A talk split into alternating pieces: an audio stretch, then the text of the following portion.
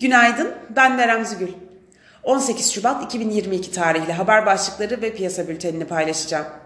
ABD, Rusya'nın Ukrayna'yı işgal ihtimalinin hala yüksek olduğunu belirtirken, ABD ve Rusya Dışişleri Bakanlarının görüşmesi diplomasi umutlarını gelecek haftaya taşıyor. Fed'in şahin üyeleri hızlı faiz artışı sinyali verdi. İran nükleer anlaşması yol haritasına göre İran petrolünün piyasalara yeniden girmesi zaman alacak. Koç ve Türksel bilanço açıkladı. Risk iştahı ABD ve Rusya Dışişleri Bakanlarının görüşmesiyle yükselirken güvenli liman varlıklarında satışlar yaşanıyor.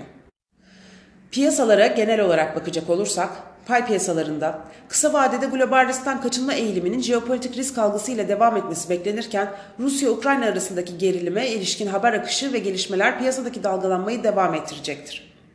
Jeopolitik risklerin kısmen zayıflaması durumunda borsalarda tepki alımları oluşması beklenirken Borsa İstanbul'un pozitif ayrışarak yurt dışı borsalardan daha güçlü pozitif tepki vermesi, ancak aksine iki ülke arasındaki gerileme sıcak çatışmaya döneceğine yönelik beklentilerin güçlenmesi durumunda ise endekste satışların güçlenerek devam etmesi beklenir.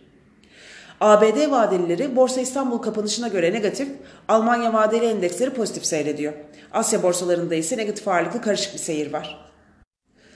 Teknik analiz verilerine bakacak olursak, gün içinde 1960 ve altına gerileme alım fırsatı, 2050 ve üzerine yükseliş ise trade amaçlı satış fırsatı olarak takip edilebilir.